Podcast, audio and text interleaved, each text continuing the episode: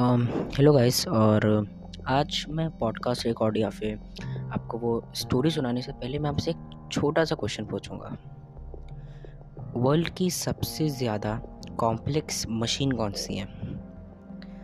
काफ़ी लोग का आंसर होगा टेलीविज़न मोबाइल फ़ोन या फिर सुपर कंप्यूटर बट अगर मुझसे पूछोगे तो सबसे ज़्यादा कॉम्प्लेक्स मशीन है ह्यूमन बॉडी मैं ऐसा इसलिए कह रहा हूँ क्योंकि मतलब ह्यूमन बॉडी सबसे पहले देखो टिश्यू फिर cell sorry cell then tissue फिर ऑर्गैन फिर ऑर्गेनिज्म तो अगर देखा जाए तो इतनी ज़्यादा कॉम्प्लेक्स मशीन के अंदर हम लोग कह सकते हैं कि भूत आ गया मतलब वैसे काफ़ी लोग कहते हैं कि उस इंसान के अंदर गोश्त है या फिर वो पसिस्ड है।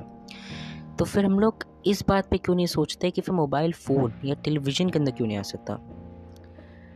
गाइस मैं हूँ शौर्य मिश्रा और आप सुन रहे दी हॉरर स्वयं पॉडकास्ट तो आज मैं आपको सुनाने वाला हूँ रोहित की कहानी।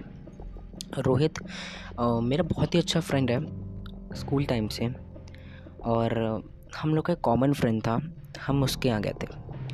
उसने एक पार्टी रखी थी क्योंकि उसने एक नया आईफोन लिया था।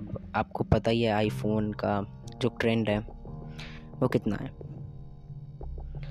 तो उसने उसके पास आईफोन देखा और रोहित के अंदर कहीं ना कहीं आया कि उसे भी एक आईफोन चाहिए। बट उसका बजट उतना नहीं था। एंड सो so, वो काफ़ी जगह देखने लगा। बट उसको एकदम से एक दिन उसके घर के डोर के बाद एकदम से एक लेटर आया। कोई बिल किया और जब उसने डोर खोला तो वहाँ पे सिर्फ़ एक सिर्फ़ और सिर्फ़ एक लेटर पड़ा हुआ था। उसने वो लेटर खो लेटर खोला। उस लेटर के अंदर उसका नाम एड्रेस और उसकी अकाउंट डिटेल्स थी। उसने उस लेटर में ये सब पढ़ के वो एकदम से शॉक हो गया। बट उसके नीचे लिखा था, अगर तुम्हें आईफोन सेवन चाहिए so contact me on this number वहाँ पे एक नंबर था और पहले तो रोहित थोड़ा सा कंफ्यूज हो गया। बट बाद में फिर उसने सोचा कि उसको एक बार एक ट्राई करके देखना चाहिए। उसने उस नंबर पे कॉल किया। और, सामने से कोई आवाज़ नहीं आई बट एकदम से बस एक आवाज़ आई और उसने बस एक एड्रेस दिया और बोला, आईफोन आके ले जाना। वो वहाँ पे गया उस एड्रेस पे और, वहाँ पे कोई दिखा नहीं बट वापस एक, वहाँ पे एक लेटर था और उसमें था keep the money here and collect your iPhone वहाँ पे कहीं आईफोन था नहीं बट उसने वहाँ पे वो मनी रखा और तभी और एक लेटर आता है कि now go back to your house the phone would be delivered within an hour वो थोड़ा सा कंफ्यूज हो गया कि पहली बात तो ये कि वो सारे लेटर्स आ कहाँ से रहे थे? क्योंकि वो लेटर्स एकदम से बस उसके सामने ऊपर से गिरते उसको दिख रहे थे। बट कहीं से भी कोई सोर्स नहीं दिख रहा था कि कोई विंडो क्योंकि जहाँ पे वो खड़ा था वो एकदम ओपन ग्राउंड था। और ऊपर एक और ऊपर एकदम क्लियर स्काई था कुछ ना ही कोई ड्रोन अगर आप टेक फाइव देख रहे हो तो ड्रोन वोन कुछ भी नहीं था। बस वो लेटर्स ऊपर से गिर रहे थे। तो कैसे मतलब? और यही सब वो सोच रहा था कि फिर और एक लेटर आता है। नो प्लीज़ गो वो थोड़ा कंफ्यूज हो जाता है बट फिर वही वो आईफोन की चाहत थी जो उसके अंदर उसने उसको बोला कि चलो। वो वहाँ से चला गया। वहाँ पे उसने सारे पैसे जो लाया था, वो आईफोन के लिए वहाँ पे रख के चला गया। एक घंटे बाद एग्जैक्ट जब एग्जैक्ट एक घंटा हुआ, उसके डोर बिल बची। उसने डोर खोला और बाहर एक बॉक्स था। उसने वो बॉक्स अंदर लिया और उसको खोला। उसके अंदर सच में एक आईफोन था। वो आईफोन देखने में कंडीशन वाइज काफ़ी नया लग रहा था। उसका चार्जर और उसके साथ एक ईयर प्लग्स भी थे। वो काफ़ी खुश तो था but at the same time वो काफ़ी कंफ्यूज भी था कि इतने सस्ते में इतने अच्छे कंडीशन का आईफोन नहीं मिल सकता था उसे। बट फिर वही बात, उसको वही लगा कि अगर मिल गया है तो कोई प्रॉब्लम भी नहीं होनी चाहिए। उसने दो तीन दिन तक उसको बड़े आराम से यूज़ किया, उसका कुछ भी प्रॉब्लम नहीं हुई। बट एकदम से उसको कुछ अजीब सा लगना चालू हो गया। एकदम से उसके फ्रेंड का कॉल आता है उसके पास और वो कहता है, भाई तुम मुझे कल रात में एक बजे कॉल क्यों कर रहा था? और जब इसने वो चीज़ सुनी तो ये यही कहा कि मेरा फ़ोन तो मेरे पास था ही नहीं। मैंने अपना फ़ोन हॉल में चार्जिंग लगाया हुआ था और मैं अपने रूम में सो रहा था तो कैसे मैं तुम्हें कॉल कर सकता हूँ? उसको ये लगा शायद गलती से कॉल लग गया हो। बट फिर ये जो उसके साथ जो हो रहा थी और बढ़ता गया। कभी एकदम से उसके फ़ोन में गाने बजने चालू हो जा रहे थे, कभी फ्लैश लाइट ऑन हो जा रही थी, और कभी जब वो, जहाँ वो फ़ोन रखा था, एकदम से कहीं और से ही वो फ़ोन मिलता था।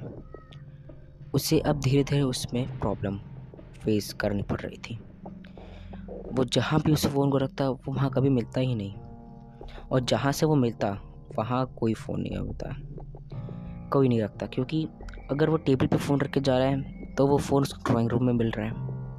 अगर वो सोफ़े पे रख के जा रहा है तो वो उसके बेड के ऊपर मिल रहा है। तो काफ़ी उसको वो वियर लगा क्योंकि वो अपने घर में अकेला रहता था। उसने इस बारे में मुझे बताया। और जब मैंने सुना तो मुझे भी ये बात थोड़ी सी अजीब लगी। मैंने बोला कि, ऐसा करो, जहाँ से तुमने वो फ़ोन कलेक्ट किया था, वहाँ ही बस जाके एक बार चेक करो। उसने बोला कि तुम भी मेरे साथ चलो। तो मैं उसके साथ गया। जब हम दोनों वहाँ पे उस सेम लोकेशन पे गए तो वहाँ पे कुछ कंस्ट्रक्शन था ही नहीं। मतलब वहाँ कुछ था ही नहीं। एकदम खाली मैदान था। ये बात हमको थोड़ी और ज़्यादा वियर्ड लगी बट हम लोग ने ध्यान उतना नहीं दिया। हम लोग को लगा शायद वो कंपनी बंद हो गई हो। और हम वहाँ से वापस आ गए। जब हम वापस आए तो एकदम से एक वियर्ड नंबर से उसके पास एक वीडियो आई। उसी फ़ोन पे। उसने वो फ़ोन पे वो वीडियो प्ले की। जैसे उसने वो वीडियो प्ले की, उसने ये देखा कि उसका एक्सीडेंट हो गया और वही सेम, वही रोहित इस समय इस समय हॉस्पिटल में ये बात उसको और वियर्ड लगी कि वो अपने आप को उस वीडियो में देख रहा था आफ्टर एन कार एक्सीडेंट बल्कि असल में ऐसा उसके साथ कुछ हुआ भी नहीं था। वो इस चीज़ को इग्नोर करके जैसे ही चलता है आफ्टर टेन मिनट्स उसका एक्सीडेंट हो जाता है। और बिल्कुल सेम कंडीशन में वो हॉस्पिटल में होता है। हम लोग को ये बात थोड़ी और वियर लगने लगती और फिर एकदम से ऐसा लग रहा था जैसे वो फ़ोन सब कुछ प्रिडिक्ट करता फ्यूचर प्रिडिक्ट कर रहा था। मतलब जैसे अगर वो फ़ोन में देखता कि आ, कि मतलब उसका घर में गैस लीक हो रही है और आफ्टर टेन मिनट्स वही होता। बाद में वो प्रडिक्शंस थोड़ी और ज़्यादा डेंजरस होते गई जैसे उसका घर में उसका फिसल के गिर जाना या स्टैर केस से गिर जाना और ऐसे ही कुछ और भी। इन सब बातों से वो और भी ज़्यादा डर रहा था। But at the same time वो फ़ोन को तोड़ भी नहीं सकता था। बट जब उसने एक अजीब सी वीडियो क्लिप देखी, उसी सेम नंबर से जब उसके फ़ोन पे आई थी। उसके बाद उसने वो फ़ोन तोड़ने तो क्या जलाने के बारे में भी सोचा। उसने ये क्लिप देखी कि उस वीडियो में वो सो रहा है और उसके जस्ट साइड में एक अजीब सी ब्लैक शेडो खड़ी होके उसको देख के हंस रही है। उसमें जस्ट उसको कुछ खास चेहरा नहीं दिख पा रहा था उस ब्लैक शेडो का बट उसकी वो एक अजीब सी हँसी ज़रूर दिख रही थी। और वो सीधा रोहित को देख रही थी। उसने वो क्लिप मुझे भी भेजी और मैं भी शौक रह गया। वो घर रोहित का था जो क्लिप में दिख रहा था। मैंने रोहित को बोला कि तुम मेरे घर आ जाओ रात के लिए। जब वो मेरे घर आता है, तब ऐसा लगता है जैसे उसके पीछे कुछ और भी आया था। मैंने जैसे डोर खोला, मुझे रोहित के पीछे कुछ और भी दिखा, मैं एकदम से शौक हो गया। और जैसे मैंने रोहित को बोला, पीछे देखो, और जब रोहित ने पीछे देखा तो उसको वहाँ कुछ दिखाई नहीं। ये सब चीज़ें और भी ज़्यादा बढ़ रही थी और अब हम लोगों को डर भी लग रहा था। हम लोग ने यही सोचा कि अब इस फ़ोन को डिस्ट्रॉय कर देते हैं। जब रोहित ने उस फ़ोन को जाके जलाने के बारे में सोचा तो उसने उसको जलाने के लिए सारा सामान इकट्ठा किया। उसी रात मेरी ही घर के बैकयार्ड में जाके उस घर, उस फ़ोन को जलाया। जैसे हमने उस फ़ोन को जलाया, कुछ अजीब सी चीज़ ऐसा लगा जैसे उस फ़ोन के अंदर से एकदम से निकली हो। वहाँ पे एकदम से अजीब सा इन्वायरमेंट क्रिएट हो गया। वो फ़ोन जल तो रहा था बट अजीब तरीके से मतलब जैसे कोई और नॉर्मल डिवाइस अगर जलता है, वैसे नहीं।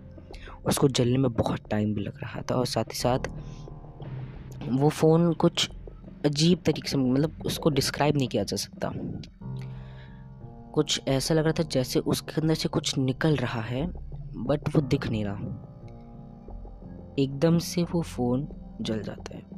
हम लोग सोचते हैं कि उस फ़ोन की एशेज़ तक को हम लोग घर से दूर रखेंगे और हम लोग ने वो एशेज़ लेके बहुत दूर फेंका है आज भी जब रोहित उस फ़ोन के बारे में सोचता है तो डर जाता है। वो आज भी जब उस आईफोन के बारे में सोचता है तो सब वही लगता है कि कौन था वो? या कौन सी थी वो पावर जो उस फ़ोन को सब प्रेडिट करने में हेल्प कर रही थी। उसने वो नंबर बाद में पुलिस तो को दिया। उसका एक फ्रेंड था जो नंबर्स के थ्रू फ़ोन निकाल सकता था।